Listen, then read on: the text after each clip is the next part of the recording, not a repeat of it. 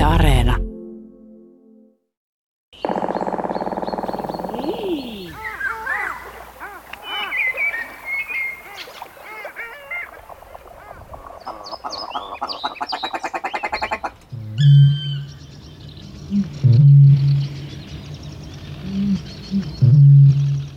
Kohtasin Merikallion vain kerran. Se tapahtui ollessani koulupoikana kansainvälisen lintukongressin oppaana kolme vuosikymmentä sitten. Kun suljen silmäni, muistan miten kesäkuun alun helle hautoo pelson suolakeutta. Kasvojani pyyhkii leutotuuli, jonka suhina ei koskaan lakkaa.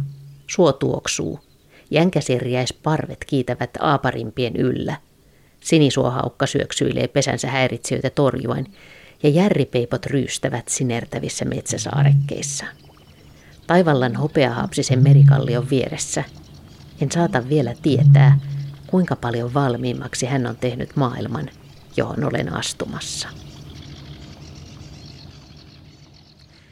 Näin hienosti kuvaa vuonna 1988 itsekin kuuluisa lintututkija ja merikallion tutkimusten jatkaja Risto Väisänen tätä ainoaa kohtaamistaan – Einari Merikallion kanssa. Ja nyt alkaa tarina, joka on aika uskomaton, jossa on keravalainen koulun rehtori, jonka täytyy pitää biologian ja maantieteen ja liikunnan lisäksi myös matematiikasta ja laskemisesta, koska näin sanotaan, hän ensimmäisenä laski Suomen linnut. Ja ehti hän paljon muutakin. Hän oli tärkeä Petsamon ja Äyräpääjärven retkeilijä ja alueiden suojelun edistäjä siinä maailmansotien välillä – ja lisäksi juuri Merikallio kiinnitti ensimmäisenä huomiota siihen, että miten valtavasti laulujoutsenten määrät olivat Suomessa vähentyneet. Ja juuri näiden omien lintulaskelmiensa perusteella. Me tapaamme dosentti Timo Vuorisalon kanssa Turussa Kupittaan puistossa Hirvipatsaan ääressä. Ja sitten siirrymme puheissa 1990-luvun alkupuolelle ja Merikallion maailmaan. Hänestähän on runsaasti valokuvia koulujen matrikkeleista muun muassa. Kyllähän rehtorin kuva aina oli Kuvissa hän on hyvin tiukkailmeinen, hyvin rehtorismainen henkilö. Hän nuorena miehenä Petsamossa hän sai, valokuvautti itseään kyllä. Hän, hän oli todella urheilijamainen vartaloltaan ja hänellä oli sitten tämmöinen vähän tämmöinen oikein kunnon retkihattu. Mutta silmälasit hänellä oli ilmeisesti jo silloin ihan nuorena miehenä. Aika semmoisia ankaria on nämä poserauskuvat näissä myöhemmissä muistokirjoituksessa niin melko kiukku, kiukkusen näköinen herrasmies sieltä katselee, mutta... Ja ilmeisesti rehtorinakin semmoinen jämäkämän puoleinen vai? Joo, siitä on olemassa jopa tällainen luonnon tutkija lehdessä ollut, ollut kirjoitus, että Teinari Merikallio entisen oppilaan silmin muisteltuna kirjoittajalle oli juuri jäänyt mieleen tämä hyvin tiukka ja aika sotilainen liikuntakasvatus. Eli, eli hän oli hyvin entisenä urheilija, aktiiviurheilijana hän oli kyllä, piti huolta siitä, että koulun oppilaat olivat hyväkuntoisia ja osasivat äksirata. Jos me ajatellaan Einari Merikalliota, hän toimi Keravan yhteiskoulun rehtorina 30 vuotta. Vuodesta 1925 vuoteen 1955 tämä sama mies julkaisi vuodesta 1908, jolloin hän oli vielä varsin nuori, parikymppinen, alkaen noin 140 erilaajuista lintutieteellistä julkaisua, yhteissivumäärältään noin 2000 sivua – ja hän käveli koko Suomen läpi teidän lintulaskentoja. Voidaan sanoa, että Einari Merikallio laski, su, laski Suomen lintutieteen maailmankartalle. Eli Suomessa tuli maailman ensimmäinen maa, josta oli koko maan osalta tiedot eri lajien yksilömääristä. Ja se oli Einari Merikallion ansiota, ja tämän kaiken hän teki kesälomillaan. Eli ehkä siihen aikaan opettajan ammatti ei ollut niin kuormittava. Siis hän oli myös aika kova kävelemään hänellä ei ole voinut olla kovin pahoja jalkavaivoja, koska hän teki maastossa lintulaskentoja melkein 70 asti. Kyllä hänellä oli avustajiakin jonkin verran, mutta hän vastasi yli puolesta kaikista Suomen lintulaskennoista yksin, tämä Keravan, Keravan yhteiskoulun rehtori. Ja hän oli niin pitkäjänteinen siinä jatkoi niin pitkään, että joidenkin lintulajien kohdalla, kuten esimerkiksi hippiäisen kohdalla, alkoi jo tulla selviä ongelmia. Hän havaitsi niitä ihmeellisen vähän hän ei varmaan enää kuullut hippiäistä kunnolla loppuvuosina. Hän aloitti tämän lintulaskentatyönsä Suomen itsenäistymisen vuonna 1917, jolloin hän julkaisi Luonnonystävän nimissä lehdessä artikkelin siitä, että miten pitäisi päästä eroon tällaisista vanhoista luontokäsikirjojen luonnehdinnoista hyvin yleinen, silloin tällöin nähty tai vähälukuinen merikallio kaipasi yksilömääriä neliökilometrillä. Hänen mielestään kaikki nämä muut olivat ihan soopaa. eli, eli tuota, jos lintu on yleinen, hän haluaa tietää, montako yksilöä oli neliökilometrillä, esimerkiksi pesiviä pareja. Hän oli myös merkittävä lintulaskentojen menetelmällinen kehittäjä, koska lintujahan voi laskea periaatteessa hyvin monella eri tavalla. Meillä Suomessa on nykyään esimerkiksi näitä pihabongauksia ja muita. Sillä tavalla saadaan ihan kiinnostavaa aineistoa. Mutta Merikalli oli kiinnostunut lähinnä kahdesta eri menetelmästä, linjalaskennoista ja ruutuanalyyseistä. Ja hän nimenomaan tästä edellä mainitusta linjalaskennosta teki tämmöisen hyvin suomalaisen laskentametodin. Linjalaskenta tarkoittaa sitä, että tutkija tai harrastaja kävelee kartalle merkitsemänsä linjaa suoraan eteenpäin, vaikkapa muutaman sadan metrin matkan, ja merkitsee kartalle kaikki havaitsemansa lintuyksilöt. Ja tässä on nyt se ongelmana tietenkin se, että kun sitä linjaa kävelee, niin lähellä olevat linnut kuulee ja näkee paremmin kuin kaukana olevat. Eli tämä havaittavuus pienenee, kun mennään sivulle päin. Ja tätä ongelmaa Merikallio muun muassa käsitteli väitöskirjassaan vuodelta 1946. Ja hän teki ihan tämmöisiä matemaattisia arvioita siitä, että miten tämä havaittavuus muuttuu. Hänellä oli tämmöisiä etukäteen kartalle merkittyjä laskentalinjoja kaikissa Suomen maakunnissa. Ja hänen ratkaisunsa tähän sivuttais havaittavuuden pienentymiseen, eli siihen, että kau- kauempaa on vaikeampi havaita lintuja, oli se, että hän laski 50 metrin vyöhykettä kummallekin puolelle tuota sitä laskentalinjaansa. Eli hän arveli, että noin 100 metrin leveydeltä hän pystyi luotettavasti linnut laskemaan. Tätä on myöhemmin tätä menetelmää sitten Risto Väisänen ja Olli Järvinen hyvin merkittävällä tavalla kehittäneet. Ja tämä linjalaskenta on edelleenkin Suomen linnustoseurantojen selkäranka. Ja tosiaan tohtori ja rehtori Heinari Merikallio aloitti tämän koko homman meillä. Onko siitä tietoa, että mistä se tuli tähän mieleensä tämmöinen idea? Hän ei oikeastaan itse sitä kovin tarkkaan missään selosta. Hän oli toisaalta erittäin hyvä kirjoittamaan tämmöisiä populaaria luontokirjoja. Hänellä on aivan mahtava kirja Äyräpäänjärvestä vuodelta 1929 ja peräti kaksi kirjaa Petsamon linnustosta. Ja ne on kumpikin hyvin yleistajuisia ja todella sujuvasti kirjoitettuja, mutta tieteelliset tekstit on hyvin niukkasanaisia ja toteavia ja ja niissä puhuu tutkija Merikallio sillä tavalla hyvin tieteellisen täsmällisesti. Hän ei oikeastaan missään mun mielestäni ole kertonut sitä alkua, mutta hän on ollut ihan varmasti jo koulupoikana kiinnostunut linnuista. Hän muun muassa keräsi henkilökohtaisesti hyvin huomattavan linnunmunakokoelman. Kaikkiaan 238 lajia ja pitkälti toista tuhatta pesyettä. Tämä merkittävä munakokoelma on nykyään Oulun yliopiston eläinmuseossa. Mutta se tiedetään kyllä, että hän aloitti nämä laskentansa vuonna 1917 ja hän laski ensimmäisenä lintuja Tervolan törmävaarassa tuolla pohjoisessa. Ja hän, hän teki tosiaan itse ihan kokeita siitä, että mikä, millä tavalla hän saa luotettavimpia tuloksia ja päätyy kannattamaan linjalaskentaa. Ja näistä hänen varhaisimmista laskennostaan voisi kuriositeettina mainita, että hän muun muassa näillä laskennoilla oppi tuntemaan tällaisen eksottisen lintulajin kuin rautiaisen laulun. Rautiainen, joka nykyisin aika yleinen metsälintu, niin oli 1900-luvun alkupuoliskolla harvinainen lintu Suomessa, joka julkaistiin pesimälöydöt ja kaikki. Ja, ja tosiaan Merikallio kuvaa, että hän sai laskentoihinsa uuden lajin erään järven itärannalta. Hän kuuli oudon linnunlaulun ja selvitti, että se oli rautiainen. Ja siitä eteenpäin rautiainen oli mukana laskennoissa. No siitä välittyy sitten vähän tiedemiehen tekstin välistä kuitenkin innostusta. Joo, kyllä.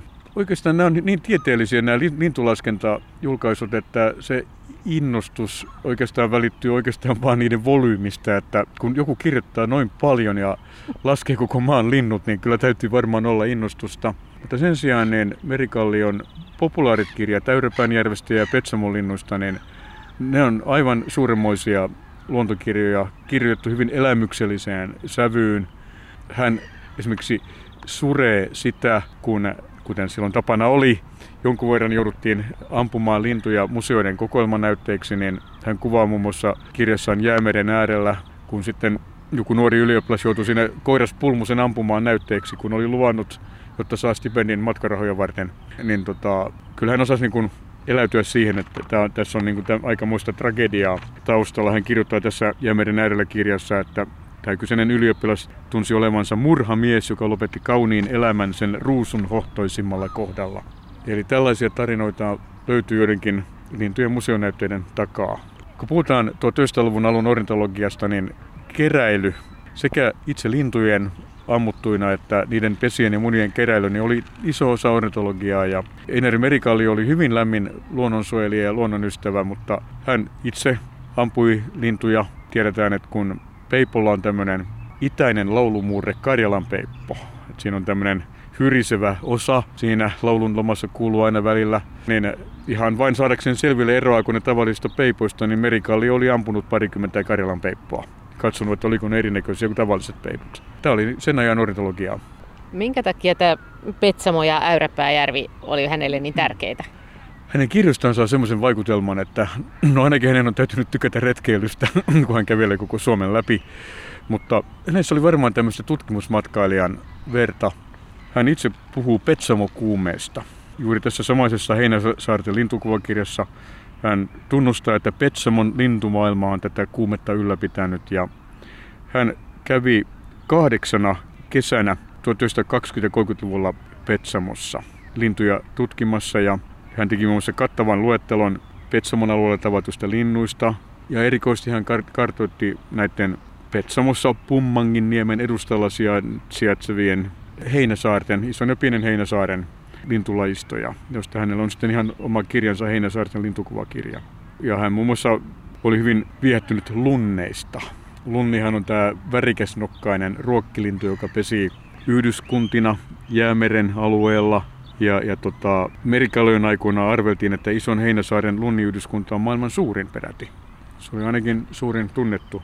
Ja muun muassa tästä isosta Heinäsaaresta koko saaren sisäosa oli käytännössä niin kutsuttua lunnikenttää.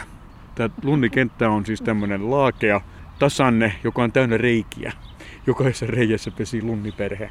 Ja merilokki oli suurin huippupeto näillä saarilla ja Merikallio kutsui tätä merilokkia Heinäsaarten tyranniksi. Mutta hän todella viehätti tämä jäämeren lintumaailma. Eikä hän ollut ainoa. Eli kun Petsamo Tarton rauhassa liitettiin Suomeen vuonna 1920, niin Petsamossa tuli tämmöinen villilänsi ja ikävä kyllä munankeräjien Eldorado. Eli kaikki kynnellä kykenevät lähtivät keräämään itselleen kokoelmien jäämerenlintujen munia. Ja se oli se oman aikansa lintutiedettä tällainen munatutkimus ja munien maantieteellisen vaihtelun selvittäminen, mutta sitä osattiin silloinkin kyllä myös paheksua ihan luonnonsuojelun näkökulmasta. No entäs sitten se Äyräpääjärvi? Joo, Äyräpääjärvihän on tuolla Karjalan kannaksella. Se oli aikoinaan ehkä koko Pohjoismaiden mainekkain lintujärvi. Niin kuin moni muukin lintujärvi, niin sehän ei ollut luonnonjärvi, vaan se oli syntynyt 1800-luvun puolella järvenlaskun tuloksena. Ja, ja tästä oli tuloksena tämmöinen oikeastaan järvikokonaisuus. Ja se oli linnussoltaan tavattoman rikas ja Neinari Merikallio sitten laski kahtena kesänä siellä lintuja, hyvin määrätietoisesti 1925 ja 1926. Ja esimerkiksi kesällä 1925 Äyrypäänjärven Pohjoisjärvellä pesi noin 3000 lintuparia, mikä on aika paljon yhdellä lintujärvellä. Puolet oli sinisorsia, mutta siellä oli sitten parempiakin lajeja, kuten punasotkia, jouhisorsia, pikkulokkeja ja luhtahuitteja ja Merikallion retkillä sieltä sitten löytyi Suomen ensimmäinen mustatiiran pesintäkin Härpäänjärveltä. Ja Merikalliota kiinnosti, vaikka hän ei järvilintulaskentoja oikeastaan kehittänyt, niin eikä oikeastaan kovin tarkkaan kuvannut näitä Äyrypäinjärven menetelmiäänkään.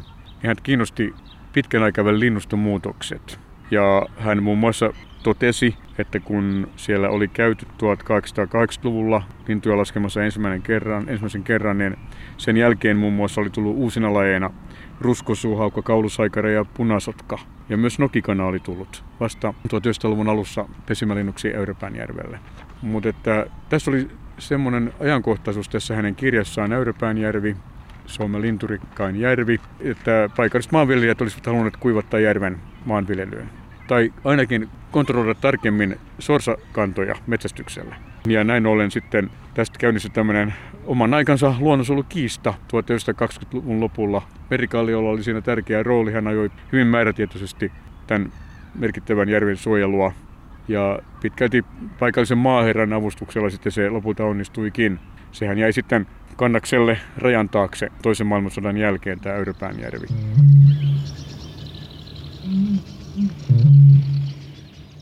Yöllä oli sadellot, mutta nyt taivas oli aivan pilvetön. Aurinko antoi vain niukasti valoaan piilen vielä metsän takana. Paksu sumu oli verhonnut kosteaan vaippaansa maisemat niin, että saattoi nähdä vain muutaman metrin päähän ympärilleen. Sumuseinä oheni ylöspäin, piippujen ja puiden häämöttäessä sen takaa taivasta vastaan. Oli aivan tyven. Hennoin matkaan oksat eivät liikahtaneet. Jäykkä sumu oli kuin muurannut kaikki umpeen paksuksi vuoren seinäksi. Ilma oli harvinaisen kantava. Kuulakkaan auteren halki kantoivat korviin kaukaisetkin äänet. Välimatkat olivat kuin kolmannekseensa kutistuneet.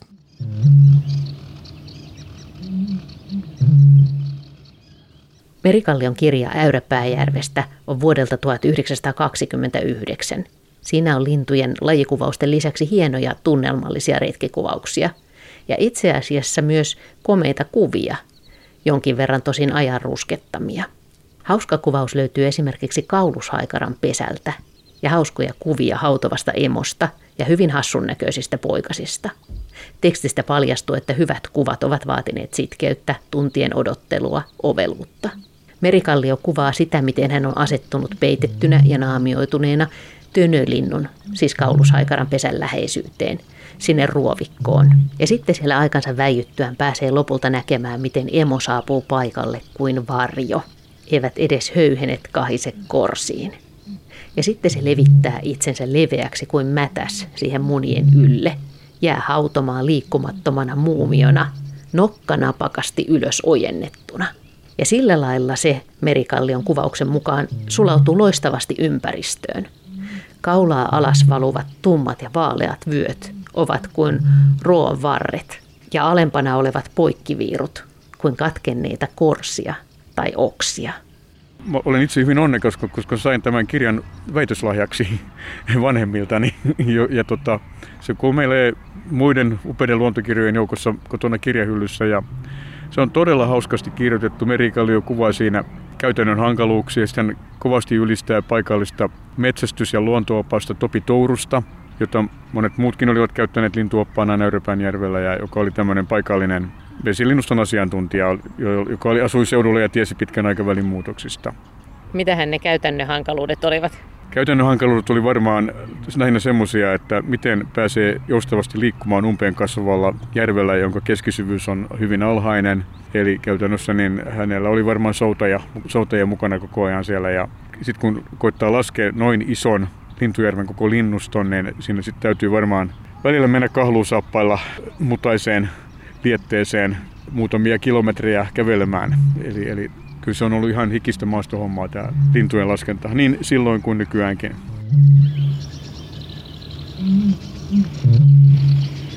Kaulushaikaran kumera ääni tuntui tulevan lähipellon takaa, vaikka matkaa linnuntietä oli varmaankin kolme kilometriä. Sen mylvintä oli niin voimakasta, että se oli hirsiseinien sisällä häirinnyt yöuntani. Kello 1.45 se oli jo herättänyt minut. Katsoin silloin herätyskelloa, jonka tuli vasta kello neljä suorittaa sama tehtävä. Ja piti myös huolen, että uni ei enää palannut. Joka visertäjä ei olisi siihen pystynyt. Tarvittiin tönölinnun kaltainen mölykurkku, ja kun kerran korva oli valveutunut, oli se seurannut kaikkia ääniä seinän ulkopuolella. Toiset olivat kuuluneet likempää, toiset edempää. Leppälintu oli laulellut metsästysmajan pihalla männyn latvassa. Ja keltasirkku säästellyt loitompaa kai lähipellon aidanseipään nenästä.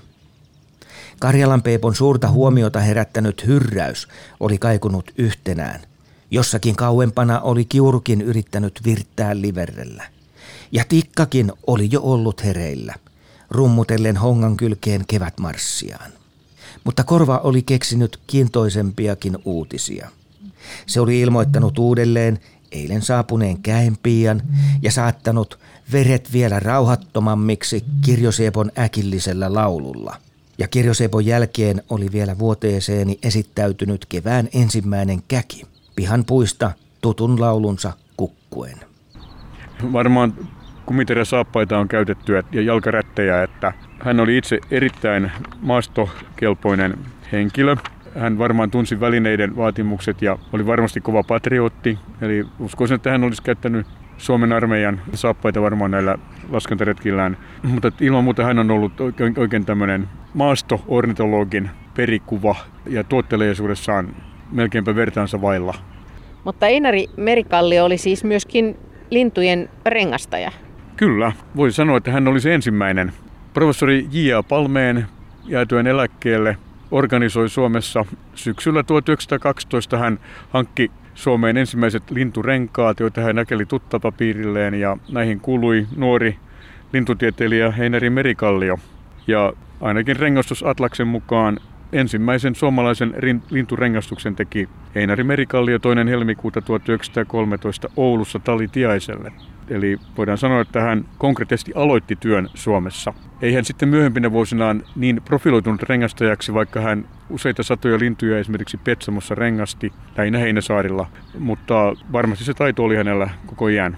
Olikohan nämä kavereita Palmeen ja Merikallio? Mä en tiedä, onko kaveri oikea sana, kun puhutaan 1900-luvun alun opiskelijasta ja professorista. Ei. Palmeen oli hän varmasti, varmaankin ollut hänen eläintieteen professorinsa ja luultavasti ohjannut hänen opintojaan. Palmeenahan jäi eläkkeelle 1908 ja Einari Marikallio ja niihin aikoihin julkaisi ensimmäisen lintu, lintutiedonantonsa. Eli Palmen oli varmaan ollut hänen opettajiaan. Entäs sitten nämä linnun nimet, koska Einari Merikalli oli mukana myöskin miettimässä näitä suomalaisten lintujen nimiä? Joo, tämä on hyvin mielenkiintoinen juttu. Nimittäin 1800-luvun lopussa ja 1900-luvun alussa voisi sanoa jokainen itseään kunnioittava suomalainen ornitologi pyrki jollakin tavalla keräämään ja dokumentoimaan eri lintulajien kansanomaisia nimiä. Se oli jollain tavalla osa tätä nuoren valtion oman profiilin nostamista. Oli hienoa ja mielenkiintoista, että eri paikkakunnilla samasta lintulajista oli erilaisia nimiä. Ja pyrittiin itse asiassa näiden kansankielisten nimien suosimiseenkin varmaan jossain määrin ainakin. Ja Einari Merikali oli hyvin ahkera näiden kansankielisten linnunimien keräjä. Hän julkaisi vuonna 1922 Vanamo-seuran julkaisusarjassa oman tutkimuksensa aiheesta. Ja hän sai sitten sen jälkeen tehtäväkseen tehdä tämmöisen uuden linnunimikoosteen. Ei hän sitä yksin tehnyt, siinä oli muitakin mukana, mutta näitä linnunimiä julkaistiin sitten Luonnon ystävä aikakauslehdessä vuonna 1924. Ja noin sataan entisen linnunnimen ehdotettiin muutoksia.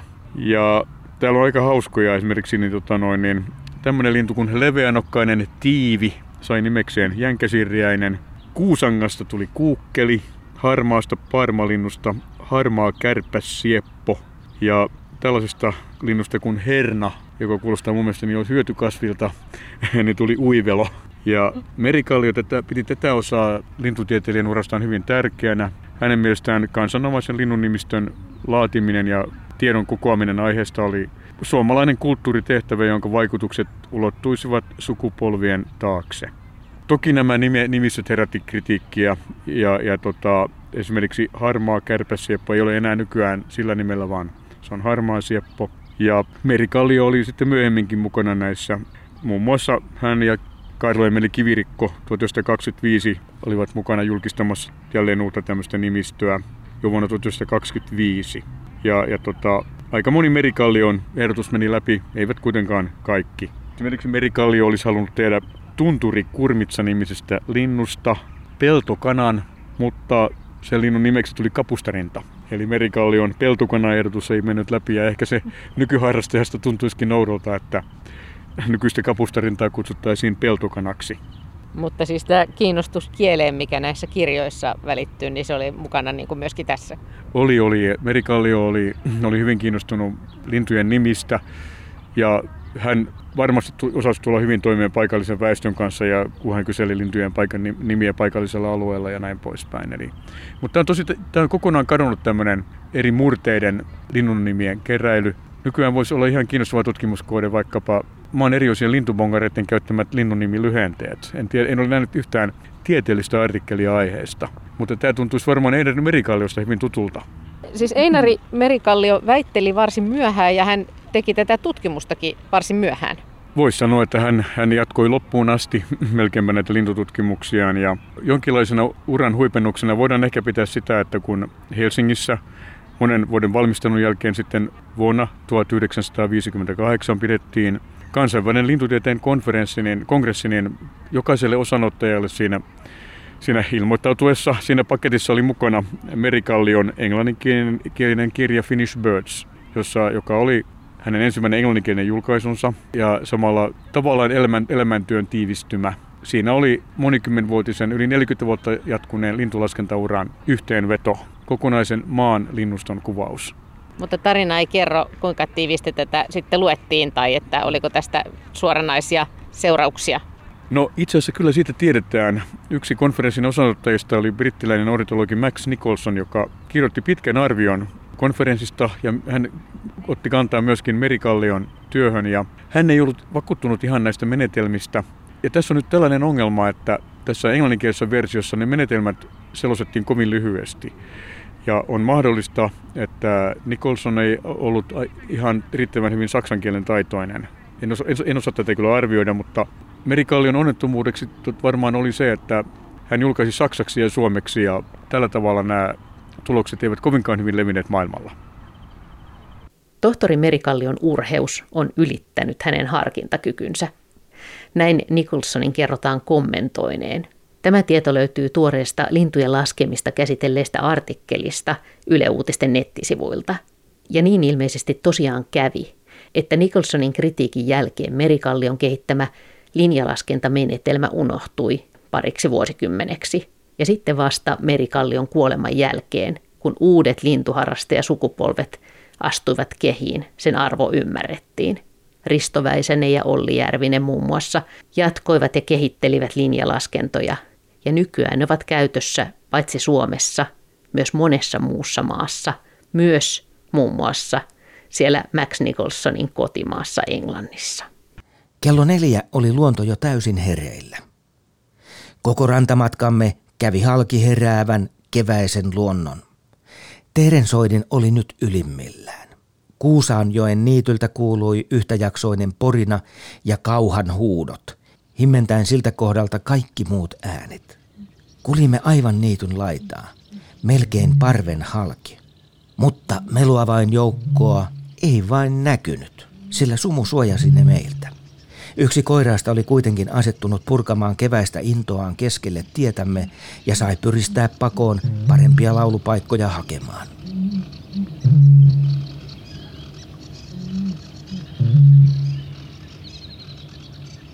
Mm-hmm.